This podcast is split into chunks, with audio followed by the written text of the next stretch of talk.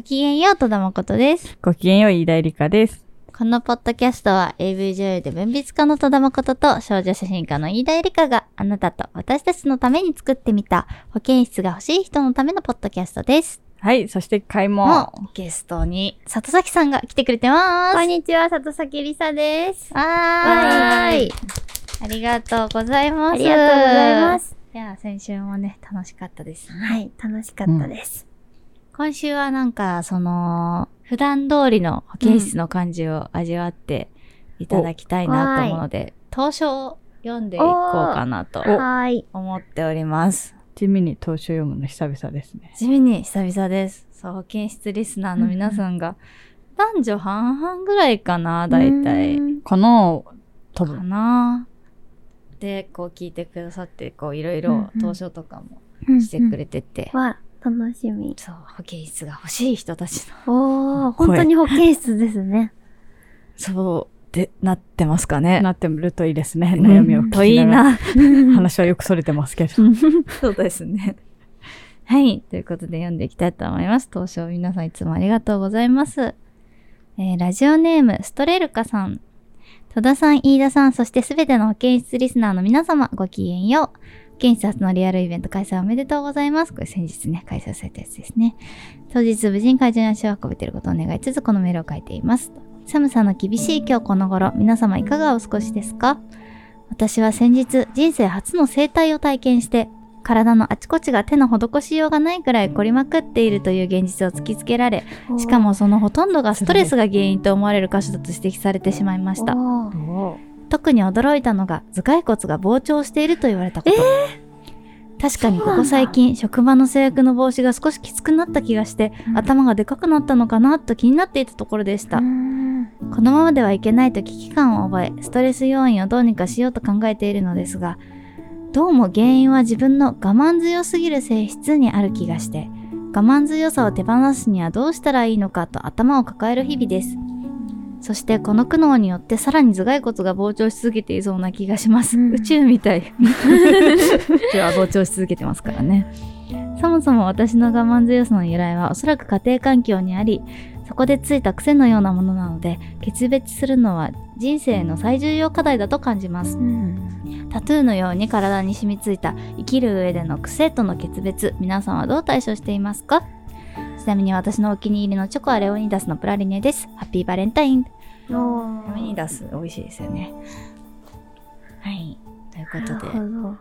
頭蓋骨が膨張するって初めてなかなか心知りました。配ですね。でもこれある、ありますよ。あるんですね。あるんだね私顔の左側の方が、うんうんなんか、てか顔の左側が常にこう、うんむくんでるんですよ。うんへえ。なんか左右差があってすごく。うんうんで、これなんでなんですかね、うんうんみたいなのを、こう、小顔サロンとかの頭をこうギュッてしてくれるところに行くとやっぱその頭蓋骨が、脳がう、ん。どっちかの、右脳か左脳かうん。どっちかだけが異様に疲れてて、そっちの方がむくんじゃってて、で、頭蓋骨が膨張していて、むくむ。えーむくみに出てる。だからそこで顔まで変わってきちゃうみたいなこと言われて、えいやーでもへ右脳だっけな左脳だっけなどっちだと思いますか？皆さん。私結構左脳人間ですよ。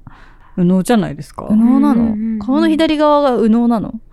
あり得るんじゃないですか。ーなんか脳と逆ですよね。教えてくだそうさいそうそう。体の反応逆に出ますよね。うんうんなんかそのどっちかのがすごい疲れてるんだなっていうのなはるほど。へえ。納得できるところがありますね。確かにむくみとか左右差が出ると、うん自分的に気に入らなくて左右なるべく対象にしたいんですけど、うんうんなんかすごいリラックスしてる時の方があの顔が整ううんこうんとがあるので、そういうことなのかもしれないですね。確かに確かに。緊張はね、なんか結構体に、見た目に出ますからうねん。ストレスはねう。。うんんなるほど。えーありますか？そういううんる上での克癖服したい癖みたいな。いや、でも、あの、この方と多分一緒で、私もめちゃめちゃ我慢強くって、うんうんうんで、なんかその、子供の時からの成長過程で、子供の時って多分我慢できること少なかったりするじゃないですか。はいはい。でも、だんだんいろんなこと我慢できるようになっていく過程があって、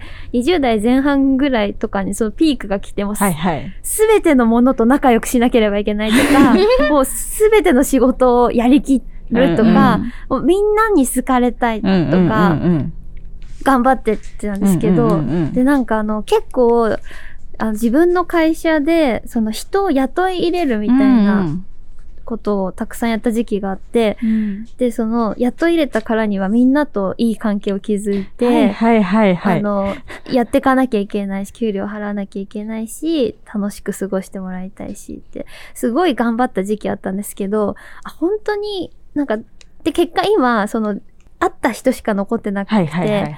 本当にどうやっても、あの、分かり合えない人とか、うん。価値観が違う人とうか、ん。で、自分がそこで結構我慢してたんですけど、あ、我慢する必要ないんだなと思って、うん。無理なものはお互いに無理でしたね。で、いいんだなっていうことで、で、それを、あの、もうちょっとうちでは無理ですっていうのをうん言うのが本当に怖くって、うんわかる。結構言えないうんうん。かったんですよね。でも、言ったところで、まあ、多少悪口言われるとかもあるかもしれないけど、別にそこまで実際やってみて、生まれて初めてぐらい多分やったと思うんですけど、お互いそんなに多分そこまで実害がなくて、はあはあ意外と、あの、別に悪気があって言ってるわけじゃないから、合わなかったですね、無理なもみたいのはな。うんうん。我慢することで生まれるものって本当にないのかもしれないみたいな。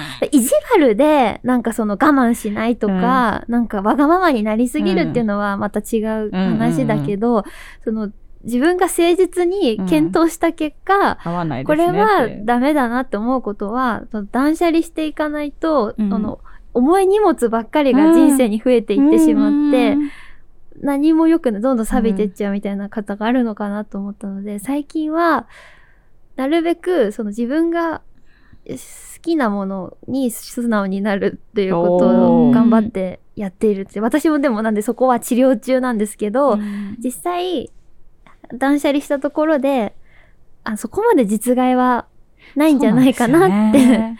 思ううので、ん我慢しちゃうのめっちゃわかるんですけどね。めっちゃわかりますね。私もスーパー我慢強いんで、うんうんなんかすっごい我慢できちゃうんで、うん。うんうん。なんか表面上の態度が変わってないんですよ。あでーも、相手に対しての、うんなんか、振動みポイントうんが、うんうん、実は降り積もってるのに、うん我慢できちゃうから自分もあんまり気づいてなくて、確かに自分で気づけないみたいそう、な。それで表面上の態度も変わってないから、うんうんでも私のすっごい良くないところは、なんかその振動ポイントが溜まっちゃった時に、突然切るんですよ。あわあ すごく良くないんです。あ。うんあ、ごめんなさい、無理でした。うん突然なんですよ。そのでも1秒前まで態度変わってないのに。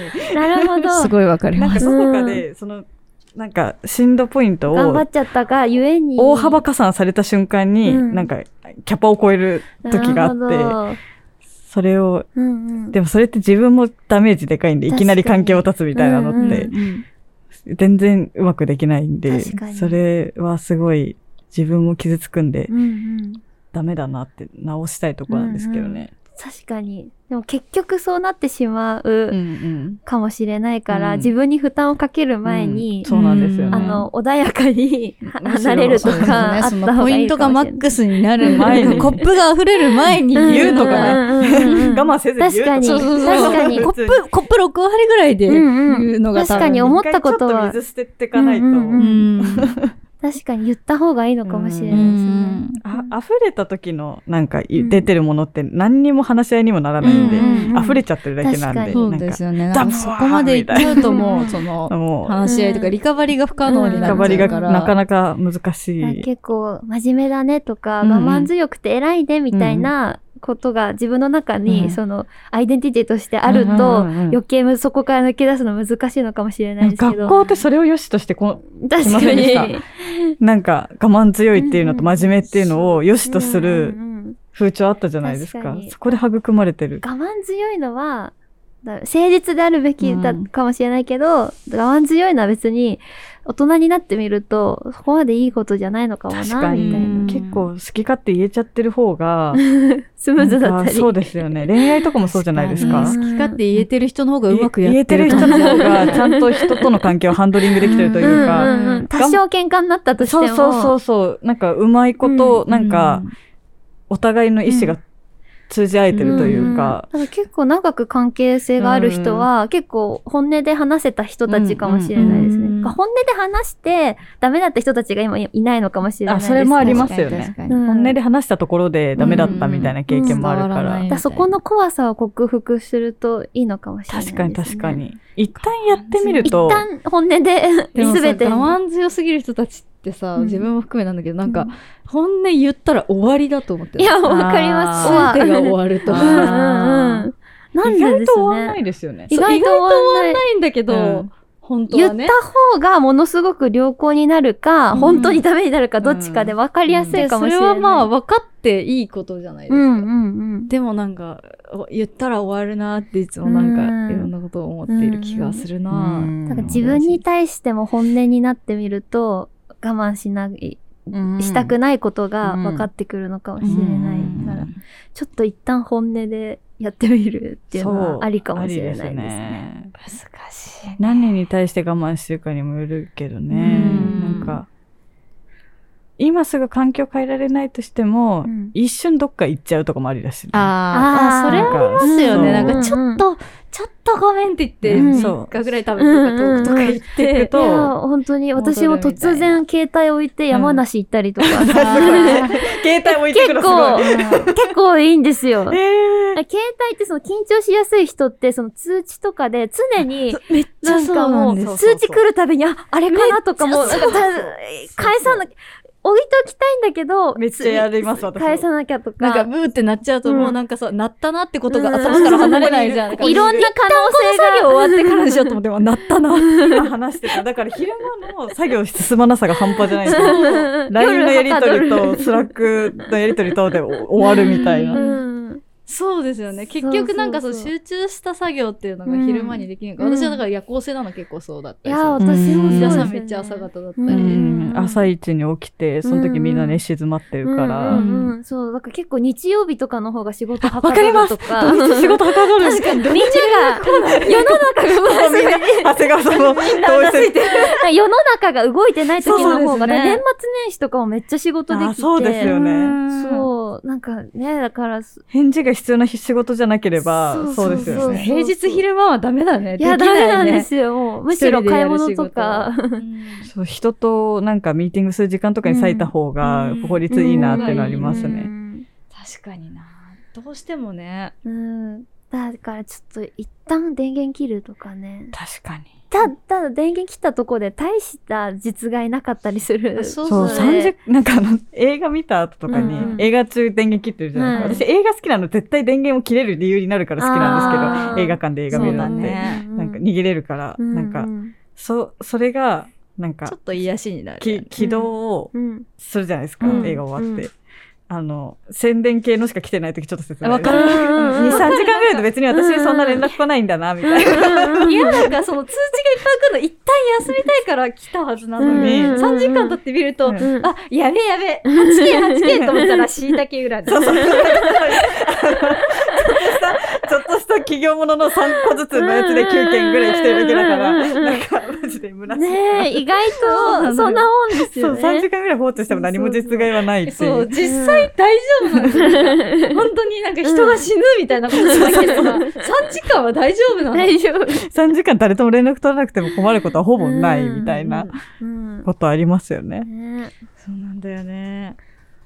本当に、自分の本当にもう大切なものだけにフォーカスした方がいいのかもしれないですね。人間そんなキャパないんですようね。ん。そうだよね。うん、自分にも思うけど、うん。結構、なんかある程度そのキャパのなさを諦めちゃった方が多分うまくいくなと思って、うん。確かになんか自分の力を信じすぎちゃってもやばいなって思うこといやめっちゃわかります。で。確かに確かに。完。璧主義なとこも自分あるので、うん。そうすると余計何もできないし、なんか仕事受けすぎちゃって、すなんか終わらなくなる、うん。迷惑かけるとか。なんかパンクするなってなったら早めに言うとか、うん。そういうことができるのがすごい、なんか、うん。それこそさっきの、こう、ある程度自分を見限るというか、うん。っていうことができないと多分なんか、やばいことにうんなる。うんうんあと結構私がやって、い一瞬うまくいったなって思うのは、自分一回死んだことにして、あの、一回死んで、これは夢の中で、はいはい。あの、おまけコーナーってはい思うと、はい結構自分に素直になれて。夢だから別になんかその別に夢みたいなもんじゃないですか、生きてるのも。うんでもなんか正しさを求めすぎちゃって、うまく人と関係が取れないとか、これ言っちゃいけないんじゃないかって思ったりしちゃうから、一回死んだと思うと、あ、やりたくないこれとかいうのうん。はやらないし。夢だしな、みたいな。夢だし。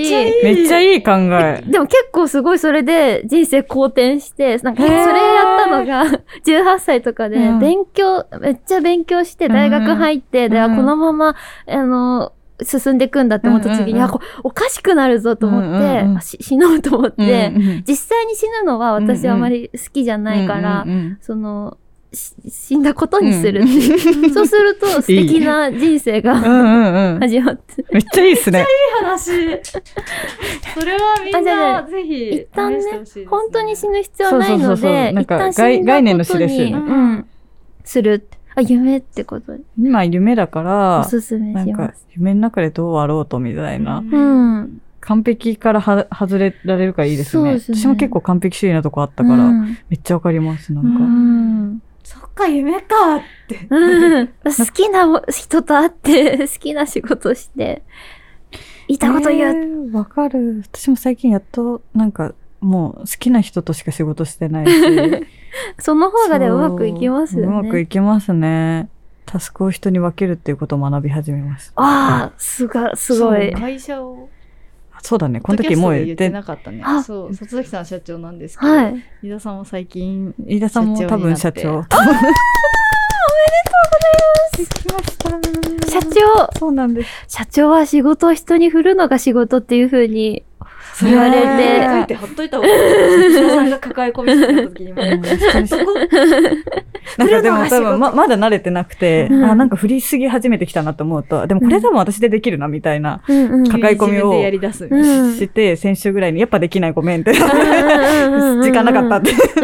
投投げるみたいなや、わかります。社長は人に仕事を振るのが仕事。仕事。名言。先輩社長に学んでいきます。社長の先輩です。私もまちょっとだまだ。ラバーのこととか展示のこととかをやる会社として、あ、すできごいて。すごいですね。なんか人の手を借りつつなんですけど。おー、めでたい。すごい。素敵ですね。突然の会社エピ。そう。会社エピまあなんか制作会社みたいなものそう、ほとんど制作会社なんねですけど、なんか自分がフリー時代に、まあ、あまあ、なんか野ざらしにされてボロボロな状態で戦ってきたなっていう自負があって、ななんかそれって良くないよな、みたいな感じで、なんか。もうちょっとクリエイターとかが作りやすい空間だったりとか、うんうん環境づくりができる、せめて自分の周りは、自分の制作関係はそういう環境にしたいな、みたいな時に、フリーランスだとちょっとその環境になれないなっていうので、ちょっとなんか縁があって作れることになったんでうん、えー、すごい。社長だ。ここに社長二人と、社長二人。マコリン。社長二人とマコリン。社長と社長とマコリンの保健室。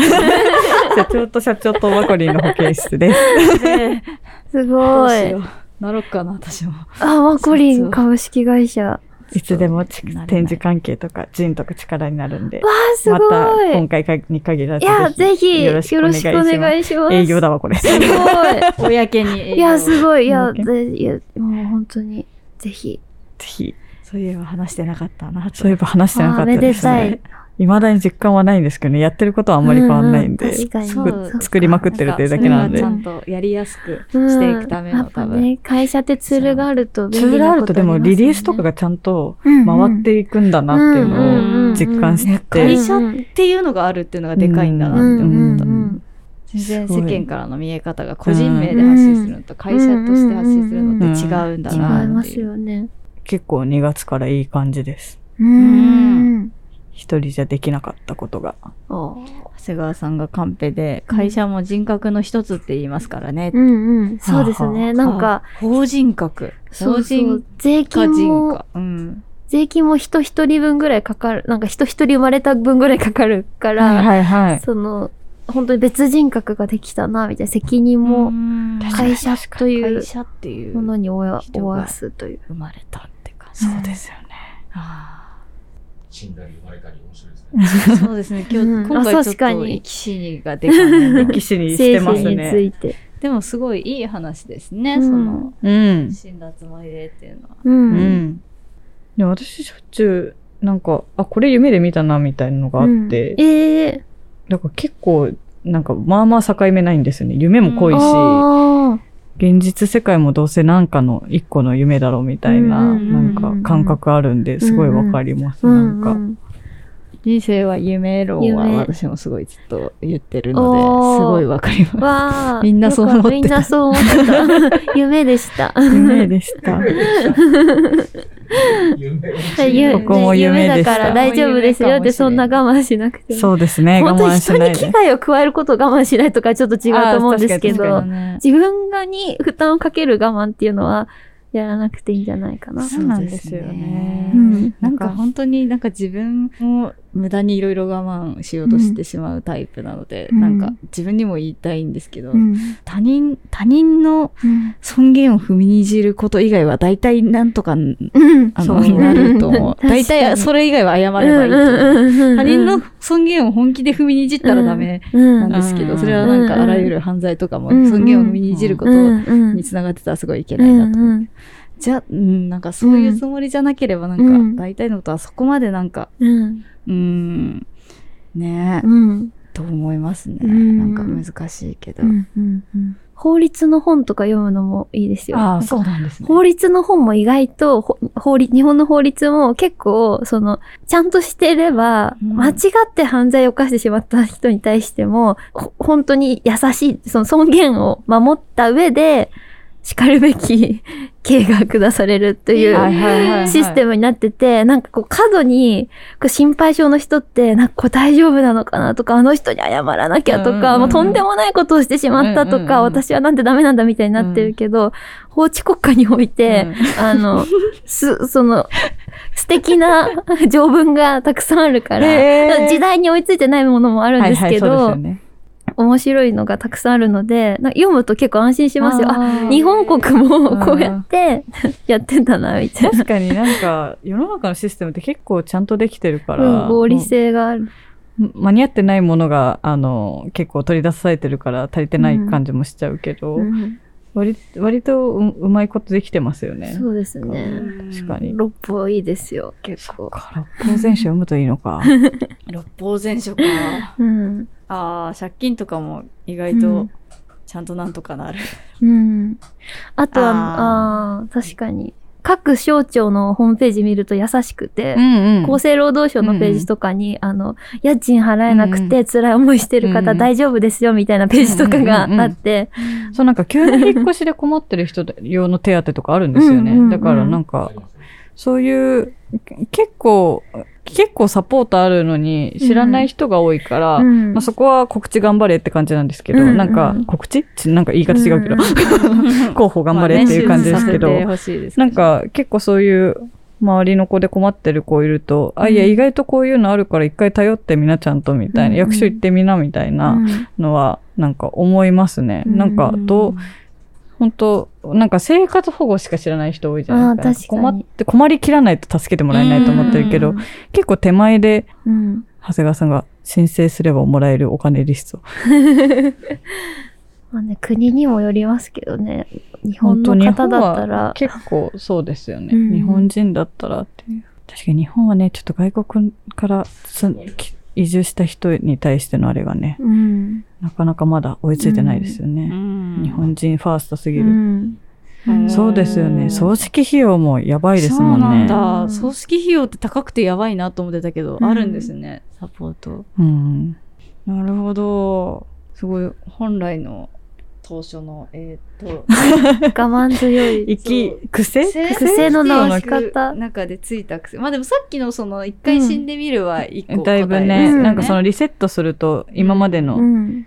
あ、まあ、そうね。確かに一旦死んだって思うと、過去からは切り離されていいですね。うんなんか。シーズン2って思えばいいんじゃないですか。そうですね。ね確かに。結構私は自分の人生何個か、うんここまでシーズン1だな、シぜーズン2だな、シーズン3だな、みたいなのは思ってるんですけど。確かに確かに。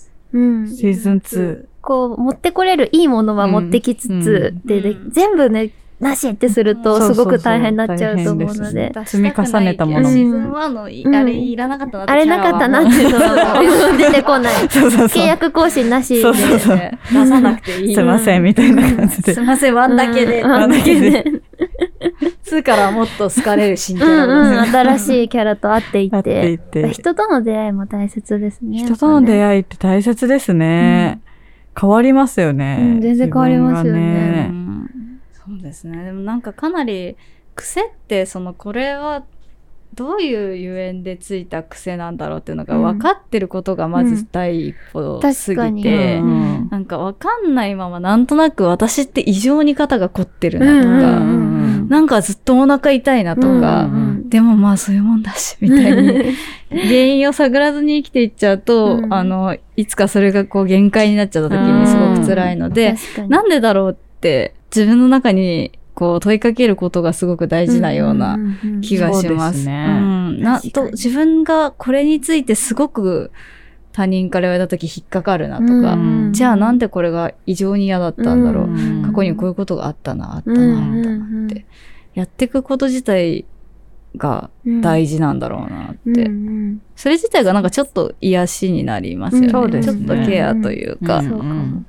えー、いいですね。うん長い時間をかけてこれをこう解いていこうって思ってるストレルカさん、その時点でかなりもううん。確かに。解決までの道のりの途中にいるんだろうなとうん。感じます。う。ん。あとなんか一面だと悪い癖に見えちゃうかもしれないですけど、うん。多分我慢強さとかも別の言い方すると多分全然長所だと思うんですよね。うんうんうんうん。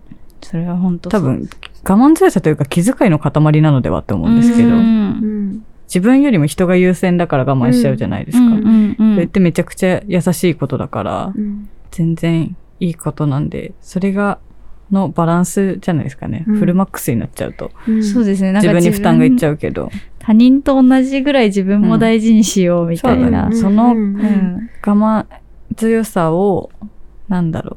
自自分に対しての、も向けるといいのかもしれないですね。うん優しさに。自分と他人に同じぐらい優しくしようっていうのを心がける上で、うん。さらにその、どっちかが死なない、ど,、うん。どっちかを犠牲にしないといけないといけないときは、うん。ギリ自分を大事にしようっていうのを決めとくのがなんか、いいような気がします。なるほど。うんけ結局自分を守れるのは最終的には自分だけだから、自分が自分を見捨てちゃうとそれは終わりなので、うん。ギリ自分、そうだね。基本自的には分のことを守るの結局自分だよね。そう、そう。めっちゃそう。大切ですから大ね。切ですね。そんな感じで、あの、本当リスナーさんたちが、ね、自分をギリギリ守れるといいなと、うん我々も思ってるので、すごい、そういう感じで言ってほしいな、思います。ですね。まあなんかこれについて何か思うことがある人もぜひぜひ当初とか送ってくださ。はいい。投資を送ってください。はい。当初は Google フォーム、Twitter の DM、マシュマロなどなど方法がいろいろあります。Twitter の固定ツイートに全部まとめているので、ぜひチェックしてください。そして、ハッシュタグもあります。ハッシュタグ、ミー保健室、ミーが英語で保健室が漢字です。はい。今回のね、今回と前回の里崎さん、はいゲストめっち会へのゃ感想もぜひ。